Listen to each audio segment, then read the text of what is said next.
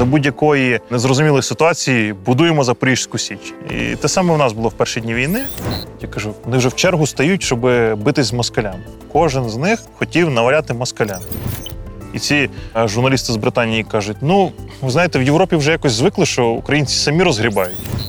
В нашому підрозділі 112-й бригаді служить один афганець. Я в нього запитую, хто ти? Він каже: Я українець, чистокровний, щирий українець. Ми з вами будемо свідками розпаду Ерефії. Привіт! Мене звати Дарка Гірна, і це подкаст Стилет чи Стилос. Спільний проєкт Центру досліджень визвольного руху та Ukraїner про українців-сучасників, які долучилися до Збройних сил України та пішли воювати з російськими окупантами. Герої подкасту це українські інтелектуали, які, як і багато українців, опинилися на роздоріжжі вибору: взяти до рук автомат чи битися словом, стилет чи стилос. Разом ми досліджуємо питання, якою є роль української інтелігенції в окопах, звідки бере початок ця війна та якою буде Україна після нашої перемоги. З Андрієм Ковальовим, як і з іншими героями цього подкасту, ми говоримо серед лісу, окопи та маскувальні сітки. Ось в якому антуражі спілкуємося про те, на якому витку історії зараз перебуває Україна і що на неї чекає далі. Андрій Ковальов політолог, історик, журналіст. А з 9 червня цього року він ще й бакалавр богослов'я. Як кандидат політичних наук, він, як сам каже, знає топ мільйон причин, чому москалі сволочі. А як випускник Богословської академії Андрій переконливо розповідає, чому російська церква інститут, який назвати святим, просто язик не повертається. 24 лютого Андрій Ковальов, як і чимало українських чоловіків і жінок, взяв до рук зброю свідомо. Так, армія стала місцем, де він отримав свій стилет, щоб боротися з російськими окупантами. А стилос, тобто перо, Андрій відточує, продовжуючи писати статті до онлайн-видань та регулярно публікуючи дописи на своїй Фейсбук-сторінці. Тільки окрім історичних і релігієзнавчих нотаток, там тепер і новини з окопів. Андрій сидить навпроти мене, одягнений у форму ЗСУ. На обох рукавах шеврони прапорці України. А ще тризуб на правій та символ його бригади на лівій, що виглядає як схематичний лук, вписаний у коло. Свою військову кепку з тризубом він не знімає навіть для відеозапису. Напівжартома каже, що як комбриг побачить, то сваритиме, що був без шапки. Андрію, ви б могли е, бути потужним воїном інформаційного фронту. Як так трапилося, що ви опинилися тут, на фронті? Я народився у містечку Боярка на Київщині, і в мене не було особливих е, там можливостей потрапити в якусь патріотичну організацію, в якесь таке середовище. Але Господь був милостивий, якось все складалося на мою користь. Я потрапив у пласт у боярці. Це взагалі просто якби випадок один з мільйона, але він стався. Хлопець, який був в пласному Києві, приїхав, вирішив зробити експеримент, зібрати гурток десь в околицях Києва. І таким чином я потрапив у пласт. Пласт дав мені якби потужний такий життєвий вишкіл. Е, Мій дідусь Андрій Андрійович Кривченко, який пережив голодомор, е, який був страшним антисовєтчиком і найбільше тільки за совєтську владу ненавидів, мабуть, тільки москалів, тому що окупація, страждання його родини, все це відбувалося на його очах. І він це все мені розповідав. Він обрав мене, а всю максимально цю ненависть до москалів він всю переказував мені. І це так я від нього е, увібрав. В пласті таке враження, що нас весь час до цього готували. Що так чи інакше війна з Росією буде. Тому, очевидно, для пластунів це не було сюрпризом. Всі пластуни були готові до цієї війни, і всі зайняли свої ніші, зайняли свої місця там, де вони були необхідні. В пласті сприяли тому, щоб ми отримували офіцерські звання. Тому, коли була така можливість в університеті, я не думаючи, там зголосився, пішов вчитися на військову кафедру. Це, тому що пласт дає головне розуміння, що знання це той твій капітал, який ти не загубиш, не втратиш, в карти не програєш, там не проп'єш, е, ніде там не залишиш. Це дуже така просте порівняння, чому е, Шухевичу і багатьом пластунам е, так легко давався цей вишкіл в УПА, тому що вони мали цей вишкіл з пласту. Вони е, ходили в мандрівки, вони були хорошими туристами, вони проходили табори. Ми часто жартома кажемо, що це все нам нагадує пластовий табір тільки з автоматами. Ось, і, і щось подібне. Тому в цьому, в цьому випадку я пласту дуже вдячний за, за той весь вишкіл. Не тільки там вишкіл якийсь туристичний чи природознавчий, насамперед вишкіл якби, високих суспільних компетенцій. Ви кажете, що пласт фактично підготував вас до війни з Росією морально і фізично, але чи хтось міг уявити, що в 21 столітті можливі такі звірства російської армії? Люди, які дуже добре знають історію, насамперед українську історію, їх ця війна нічим не здивувала.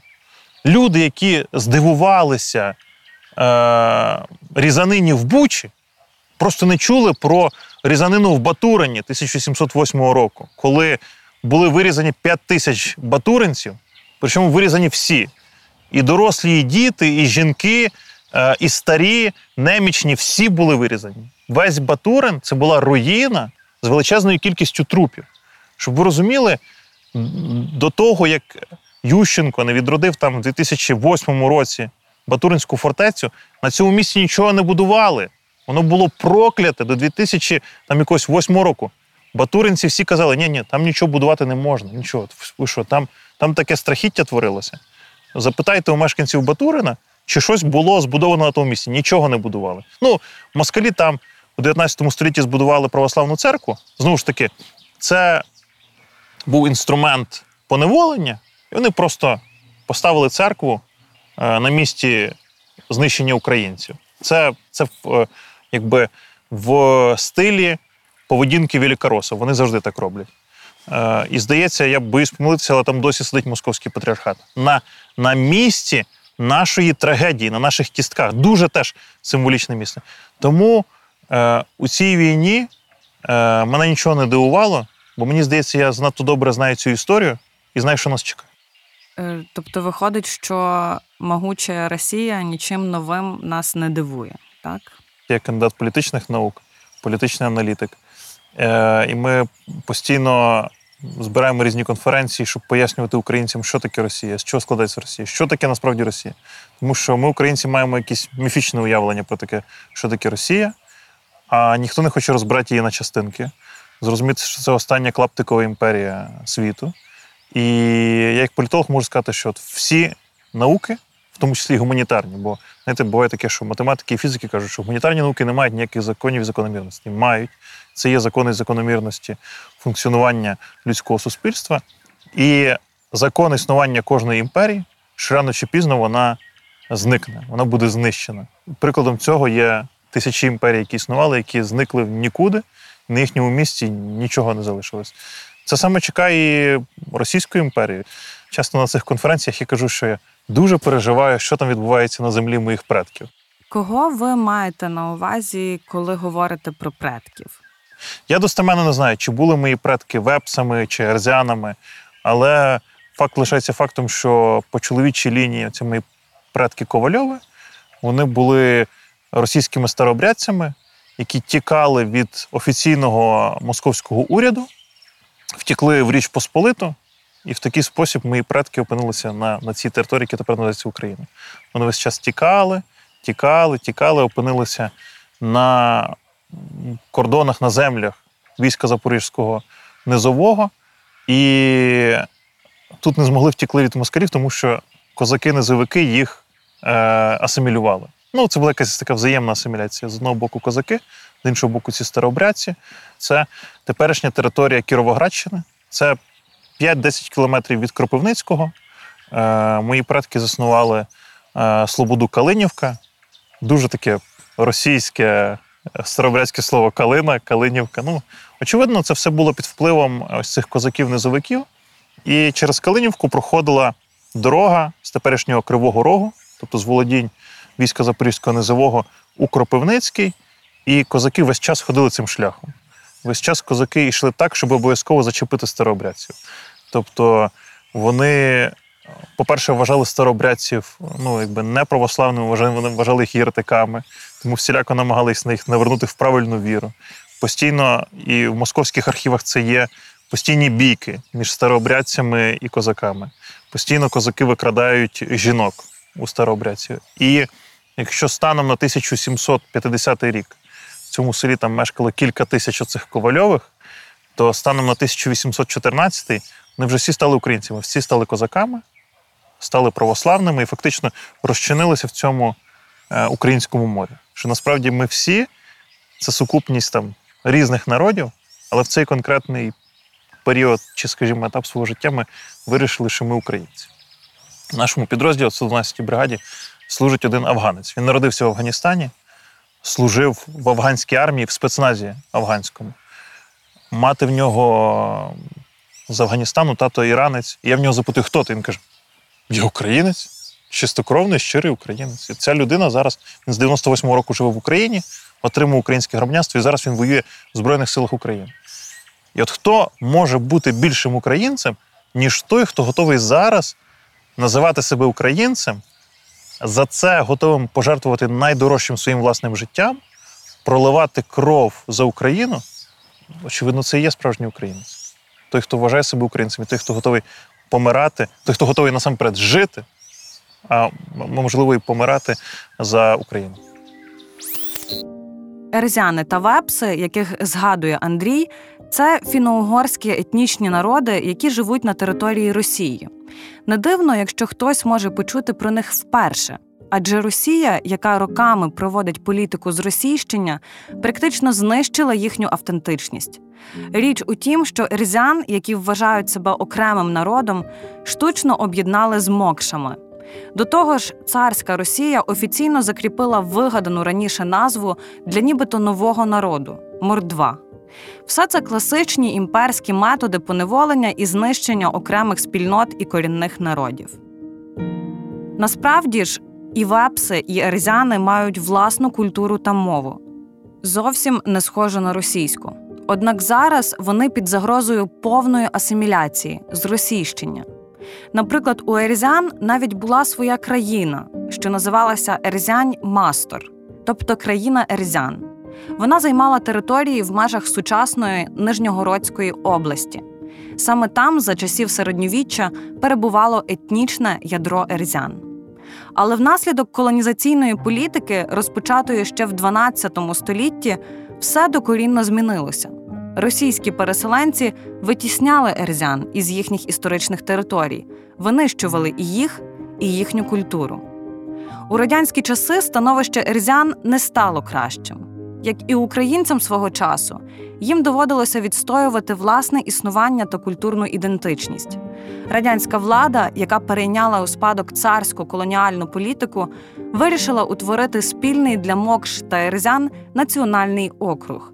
І, звісно, продовжила називати два різні народи одним словом мордви. В 1928 році з'явився Мордовський національний округ, що пізніше став автономною областю і, врешті, Республікою Мордовія. Російська імперія зазіхає на мою свободу. Російська імперія не дозволяє ерзянину бути ерзянином. Якщо ти хочеш бути ерзянином, значить ти терорист, ти ворог Російської Федерації. Якщо ти хочеш бути вепсом, навіть попри те, що Путін, до речі, вепс, патріарх Кирил Гундяєв ерзянин. Але вони себе так не називають. Вони називають себе русскими. І коли вони називають себе русскими, окей, ти якби є частинкою цього пазлу. Все, ти став на своє місце. А зараз е, в сучасній Російській імперії, до речі, це навіть існувало в царській Російській імперії. В царській Російській імперії ти міг себе ідентифікувати, е,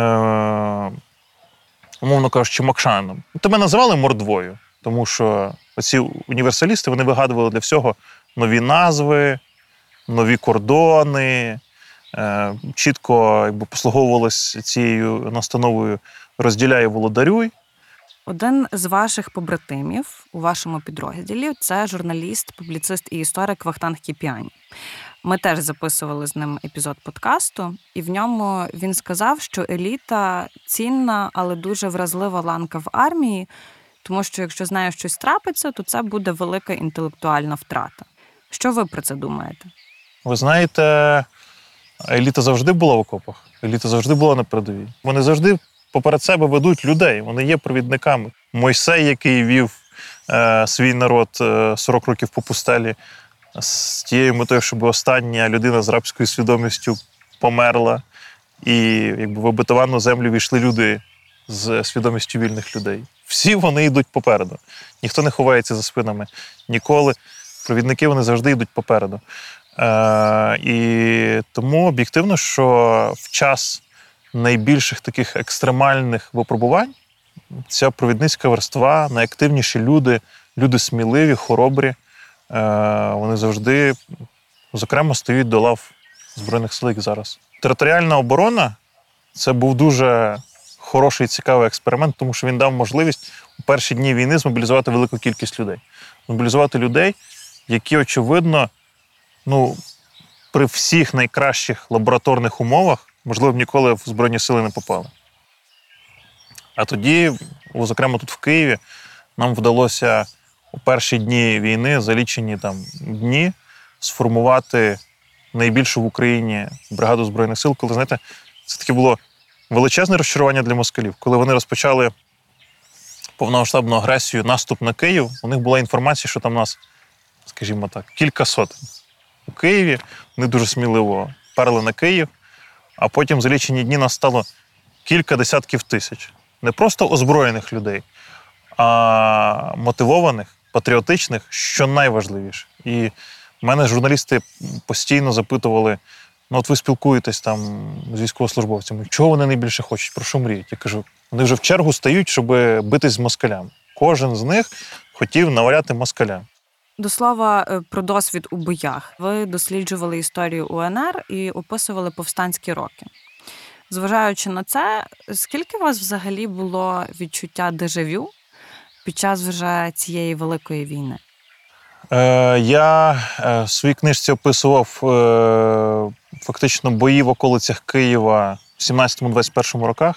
Мабуть, з цим було дежавю, що десь перегукувались позиції, десь перегукувався там наступ москалів, ворог той самий, що і 100 років тому. Тобто, але в цілому я дивлюсь, що багато що, багато які звички, багато які прокляття Україна, слава Богу, переросла. Наприклад, якщо 100 років тому наша проблема полягала в тому, що ми не мали міжнародної підтримки, е, зараз, слава Богу, маємо міжнародну підтримку. Але деякі країни все ж хочуть всидіти на двох стільцях. Так само, як погано вони знали Україну 100 років тому, так само знають погано Україну і реалії тепер. Або вони це роблять свідомо, або в них досі немає правильного хорошого радника, який може їм просто провести кілька лекцій з історії України. Або ці радники з українського питання вони дуже глибоко перебувають в московському пропагандистському дискурсі. Багато з них досі, на мою думку, переконані в тому, що війна між Росією і Україною це виключно якісь там територіальні претензії. Я чув від деяких європейських політиків, що це, це, це, це саме, що було між Німеччиною і, Францією за Ельзас і Лотарингію. І вони порівнювали Ельзас і Лотарингію і Донбас. Нічого подібного. Цей конфлікт набагато глибший, цей конфлікт е, ну просто екзистенційний, цей конфлікт е, сам, ну якби оця людоненависницька ідеологія російського імперіалізму, який патріарх Кирил Гундяєв дав е, романтичну назву Руський мір, вона сама по собі не передбачає існування незалежної України. Оця ідеологія російського імперіалізму, вона все говорить. Ви всі повинні бути русскими людьми. Якщо ви не хочете бути русскими людьми, вони так посміхаються, знаєте, так, з прищуром, по-русски, по-русски так, е, з добрецой. Якщо не хочете бути русскими людьми, ми вас всіх побиваємо нахер. Ми зможемо перемогти Росію, коли ми знищимо російський імперіалізм. Ми чуємо там заяви Байдена, що Російська Федерація має бути максимально ослаблена. Ні, не ослаблена. Вона повинна бути знищена. Чи можете ви, як політолог, спрогнозувати, як саме розвалюватиметься Російська Федерація? Як взагалі це відбуватиметься? Що буде далі? на руїнах Російської імперії мають постати щонайменше 30-40 незалежних держав. Але ми, українці, не маємо уявлення, що таке Російська Федерація. Просто елементарно почитайте в Вікіпедії, почитайте, що там близько 90 суб'єктів федерації, там 21 республіка. Оця 21 республіка, і ще в 91-му році, так само як Україна, так само і вони проголосили акт е- про державний суверенітет. І вони були якби в кількох метрах від проголошення акту про державну незалежність. Ну нам зараз це важко уявити, тому що ми маємо уявлення про одну велику Російську Федерацію, яка для нас насправді тера інкогніта. А насправді, що в 91-му році могли з'явитися такі незалежні держави, як Татарстан, Башкортостан, Республіка Саха, е, Якутія, е, Республіка Тива, яка, до речі, дала е, світу такого виродка, як Шойгу. Він е, уродженець Тиви. І якщо ми поцікавимось су- сучасною історією Тиви, е, пропагандісти, там, піарщики Шойгу роблять із нього е, тивінського батька нації. Значить, е, значить е, там багатотомник історії Тиви його написав Шойгу. Значить, абетку для Тиви написав Шойгу. Там оці всі основоположні книжки, все написав Шойгу. Ну, вони створюють йому Ореол, дійсно, там, типу, батька нації у Тиви. Хоча Тива це, очевидно, е, ну, один з останніх уламків, який був приєднаний до сучасної Російської імперії. Так само, як я кажу, Московський патріархат на Закарпатті, там дуже популярний зараз на Закарпатті Московський патріархат. Він з'явився там, Московський патріархат, тільки у 1946 році. Все це відбулося не так давно. Але е, москалі змогли настільки перевернути мізки українців, що українці думають, «Ах, це було там тисячоліттями. Ні, ні. Це там, це там 80 років тільки триває, ніяких тисячоліть, 80 років. Нас чекає далі перемога і крах Російської Федерації. І закликаю всіх наших слухачів і, і глядачів вчити українську історію. Це допоможе вам краще передбачати майбутнє. Е, Розвал Росії взагалі звучить дуже обнадійливо, але е, що станеться з всіма громадянами країни-агресорки? Як з ними бути? Даруйте, можливо, це звучить там трохи цинічно, особливо там е, з вуст кандидата богослів'я, але це факт. Хороший русський, мертвий русський. Я ворог для Російської імперії, так само, як і Російська імперія ворог для мене. Тому що Російська імперія зазіхає на найбільшу е, на найбільший, знаєте, скарб людини на свободу. Господь дав людині найбільше те, що міг дати. Він дав їй вільну волю, він дав їй свободу. І от е, Російська імперія зазіхає на мою свободу. Я цілком вірю е, в розпад сучасної Ерефії. Ми з вами будемо свідками розпаду Ерефії. Е, багато хто там ставиться, там підсміюється, ставиться там скептично до цього всього. Чудово. Так само скептично люди ставились до того, що совок розвалиться в 89-му чи 91-му році. Ніхто не казав, ну там не жартуйте, не може така махіна, така імперія розвалитися. Я вам хочу нагадати про навіть не про мову проповідь е, Джорджа Буша старшого, який приїхав в Верховну Раду в Київ закликав українців не розвалювати Совєтський Союз. Тут кілька місяців до розвалу Союзу він цю свою легендарну промову котлету по-київськи виголосив, що не відбудеться розвалу, розвалу Совєтського Союзу.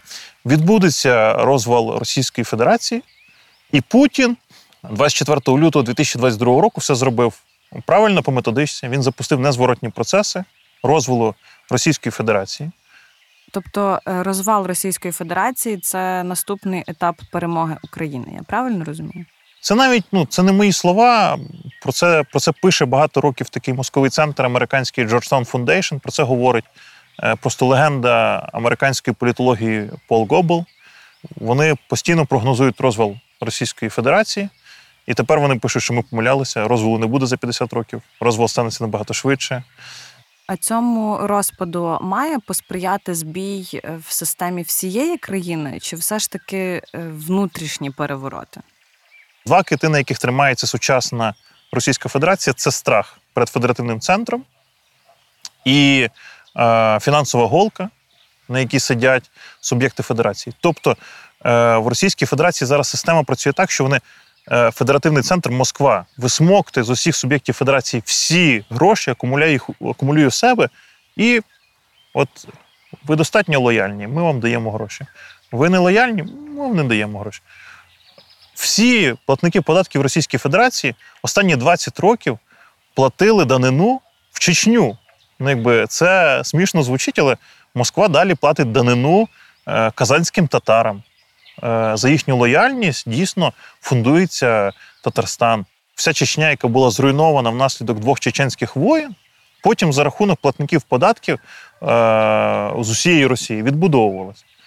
Е, зараз, ну, подивіться, це ж можна в соціальних мережах відстежити. Платники податків Російської Федерації там здають гроші на Луганськ, на Донецьк, на Маріуполь. Це ну, така їхня. Ну, якщо ви хочете жити в тюрмі народів, даруйте, але скажу, це ж е, якби тюрма, тобто має бути якась тюремна лексика. Якщо ви згодні жити в тюрмі народів, ви будете терпілими. Але в Росії, як ми бачимо по соціологічних дослідженнях, більшість підтримує війну, і там, здається, навіть на відміну від СРСР, немає таких дисидентських рухів в цих республіках. Е, Їх просто таке враження зачистили.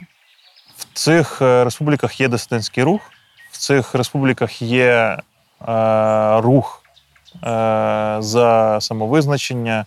За найголовніше, що потрібно зрозуміти, насправді е, в серпні 91-го року е, не упівці зі зброєю в руках проголосили незалежність України. Не дисиденти, вийшовши з Гулагу, проголосили незалежність України. Тоді, е, тоді і зараз спрацює ситуація в умовах ослаблення федеративного центру. Місцева еліта, яка ще вчора була лояльна до Путіна, чи тоді була лояльна до Кремля, е, до Горбачова, відчує це послаблення, усвідомить себе крутою, е, що тепер вони можуть бути владою. Їм тепер не треба бути, умовно кажучи, частиною цієї імперії. Вони самі можуть бути владою, самі розпоряджати своїм майбутнім. І в такий спосіб, ну якби це дивно не звучало, 24 серпня 91-го року е, місцева політична еліта совєтська, комуністична проголосила в Україні незалежність. Е, очевидно, так само буде і в Російській Федерації. Так чи інакше, е, ми, українці, відповідальні е, за ті поневолені народи, е, і нам теж треба думати, як українські е, миротворці будуть, наприклад, е, стояти на спільному там, кордоні е, Рзян і Мокшан, от, щоб там не сталося. А це ж це насправді абсолютно реальна історія, тому що е, Харків, ну від Харкова, скільки там, ну може, кілометрів 800 до тих територій, про які я розповідаю. Вони дуже близько до нас. Вони екстремально близько до нас. Або нам треба бути готовими адмініструвати спільний е, україно-грузинський кордон в районі Сочі. Ми теж повинні бути до цього готовими. Тобто чомусь певні країни Європи не соромляться е, розробляти е, такі, знаєте, стратегії далекоглядні. А українці від своєї вродженої скромності завжди кажуть: ну, якось там, якось спробуємо розгребемо. Переможемо і розгребемо. Це у нас буде страшенний виклик, е, ну просто неймовірний. Мовно кажучи, це, знаєте, як в совєтський час. У кожного директора заводу, у кожного там е, з першого секретаря обкому, райкому мають лежати конверти, значить, відкрити на випадок війни. Те саме там відкрити на випадок розпаду Росії. Що кожному з нас робити, коли Росіюшка почне валитися? Нам треба думати, як ми облаштуємо повоєнну Російську Федерацію. Коли почнеться розвал Російської Федерації, для нас вже не буде проблемою російська агресія. Для України виклик е, величезної кількості біженців з Російської Федерації. Очевидно, розвал Російської Федерації завершиться потужною громадянською війною у багатьох суб'єктах Федерації. І нам треба бути вже готовими, що, умовно кажучи, ця орда з півночі і сходу, яка зараз іде, нам здасться квіточками, І я кажу міжнародним журналістам, і це все на фоні того, у нас тут в Києві гуманітарна криза реальна. Жодної гуманітарної організації, е, жодного гуманітарного табору, який зазвичай там Червоний Хрест, інші гуманітарні організації будують в гарячих точках, у нас в Києві немає. І ці журналісти з Британії кажуть: ну, ви знаєте, в Європі вже якось звикли, що українці самі розгрібають. От. Тобто вони розуміють, що в українців дуже високий е, рівень самоорганізації, що це вже от якось так склалося, що українці вміють революцію зробити, збудувати Запорізьку Січ в центрі Києва за будь-якої е, незрозумілої ситуації будуємо Запорізьку Січ. І те саме в нас було в перші дні війни. Це якби в крові українців. Це вже це вже план дій. Ми відкрили той конвертик, про який я казав, відкрити на час війни. Відкриваєш, що там інструкція збудувати Запорізьку Січ.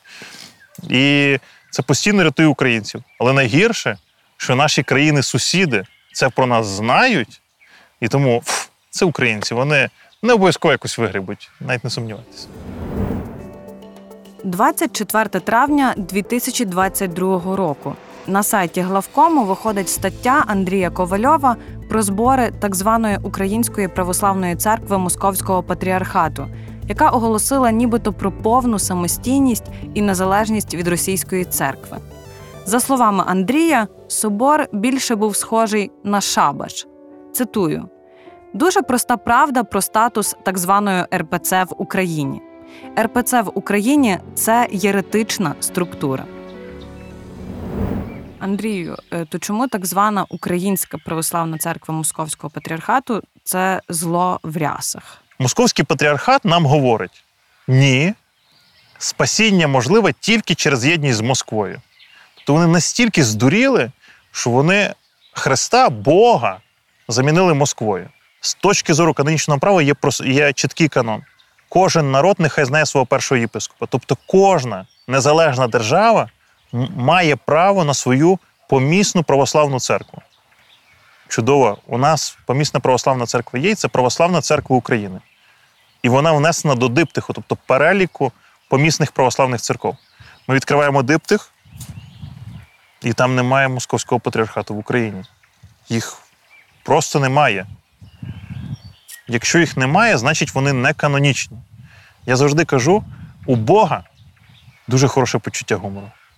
Бог може відпустити 30 років на те, що, чуваки, чудово, тіштеся, кажіть всім, ми самі канонічні, ми самі благодатні. Хочете, ходіть до нас, 100 доларів, отримуйте кілограм благодаті. Вам скільки благодаті? На території України цієї канонічної церкви є Православна церква України. Хочете бути в російському патріархаті? Їдьте в Росію і виконуйте церковні правила. У Фейсбуці ви ведете групу під назвою Історія Української автокефальної православної церкви. Тобто пишете про те, як з'явилася і розвивалася ця церква. А як би ви коротко охарактеризували діяльність російської православної церкви в Україні? Вся історія російського православ'я в Україні це вся історія лукавства і обману. Не можна, в принципі, довіряти Москві. Бісмарк сказав, там здається, що будь-яка угода підписана з Москвою не варта того паперу виходить ніякої святості. Я бачив приклади реального сучасної святості, коли отець Ростислав Дударенко, священник Православної церкви України, е, у Ясногородці на Київщині. В Ясногородці, де московський піп, просто безпринципний, безсовісний, свого часу відібрав у нього храм, де московський піп намовляв село проти отця Ростислава. А отець Ростислав лишився до останнього в своєму цьому селі, в якому він служив підтримував місцеву е, територіальну оборону, і він стояв на блокпості, і коли побачив, що їде російський танк е, в Ясногородку, отець Ростислав вийшов з Христом в Єпитрахілі зупинити російський танк, закликати їх до покаяння, зупинитися, не вбивати людей. І вони розстріляли його з е, танкового кулемету. Оце приклад реальної святості ось цього священника кінці березня уряд прийняв на розгляд закон, е, що мав би заборонити московський патріархат в Україні. Що ви про це думаєте? Я не уявляю, як їх можна заборонити. Можна зробити е, це підказка для е, державних чиновників, можна зробити потужну якби, систему оподаткування цих бізнесів московських. Повірте, з тіні вийде величезна кількість грошей. І для багатьох з цих митрополитів, єпископів, це дуже сильно вдарить по їхній кишені, і вони готові будуть перейти в ПЦУ, аби тільки не платити податки, умовно кажучи. Податкування і багато з цих принципових москофілів, багато з цих принципових представників секти московствуючих стануть одразу великими патріотами України. Як війна вплинула на вашу віру як християнина? Чи були сумніви, е, чи вона навпаки зміцніла? Е, війна швидше, мені здається, мене зміцнила у вірі. Е, я говорю, це може бути цинічно, але правда вона цинічна, що ця війна вона на користь Україні. Вся наша історія це просто череда воїн, воїн, коли українці максимально змобілізовуються, наїжачуються, стають сильними, е, стають єдиним кулаком. Тільки війни немає, тільки немає ворога. Українці зразу розслабляються, починають сваритися між собою. Як кажуть, кацапи ділять шкуру невбитого ведмедя. Така наша природа. 28 травня. На сайті главком виходить коротка замітка Андрія Ковальова під назвою Автокефалія Московської церкви. У Києво-Печерській лаврі все одно поминають патріарха Кирила. Тобто, попри свою відмову від московського патріархату, на службі все одно моляться за російського патріарха, а ще згадують митрополита Онуфрія. Виходить, моляться за людей, які благословили війну Росії проти України. Андрій додав відео з Ютуб-сторінки Києво-Печерської лаври. Фрагмент зі служби підтверджує його слова. Мені було просто огидно спостерігати е, так званий митрополит у Києві Ануфрій Березовський. Приїхав, е, помолився на цвинтарі е, у Бучі. Це людина, яка 30 років системно закликала війну в Україну. Для мене це дуже таки схоже. Нічим не відрізняється Лабада, яка приїхала в Ірпінь, покаятись, вибачитись. Е- І Онуфрій Березовський. Це якби два обличчя московствуючих, це два обличчя руського міра. І в якійсь мірі це жертви руського міра. На жаль, через свою гординю вони ніколи не визнають, що вони були адептами Москви. Але чи можемо ми вийти з цього кола розбрату? Е, ну, вже скажу як політолог: якщо ми зруйнуємо Російську імперію, е, у нас є шанс вийти з кола оцих постійних воїн і небезпеки. Російська Федерація це єдиний фактор небезпеки у цьому геополітичному регіоні. Якщо ми, користуючись вікном можливостей, користуючись цією війною, не зруйнуємо зараз Російську Федерацію, не знищимо російський імперіалізм ми приречені на постійне повторення війни. Цей конфлікт, ймовірно, може бути заморожений.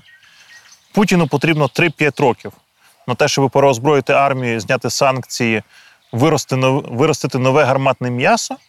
І якщо він ще буде живий, він піде новим походом проти України. Зрозумійте, російський імперіалізм просто не передбачає існування незалежної, демократичної, вільної України. України для них не повинно існувати зовсім.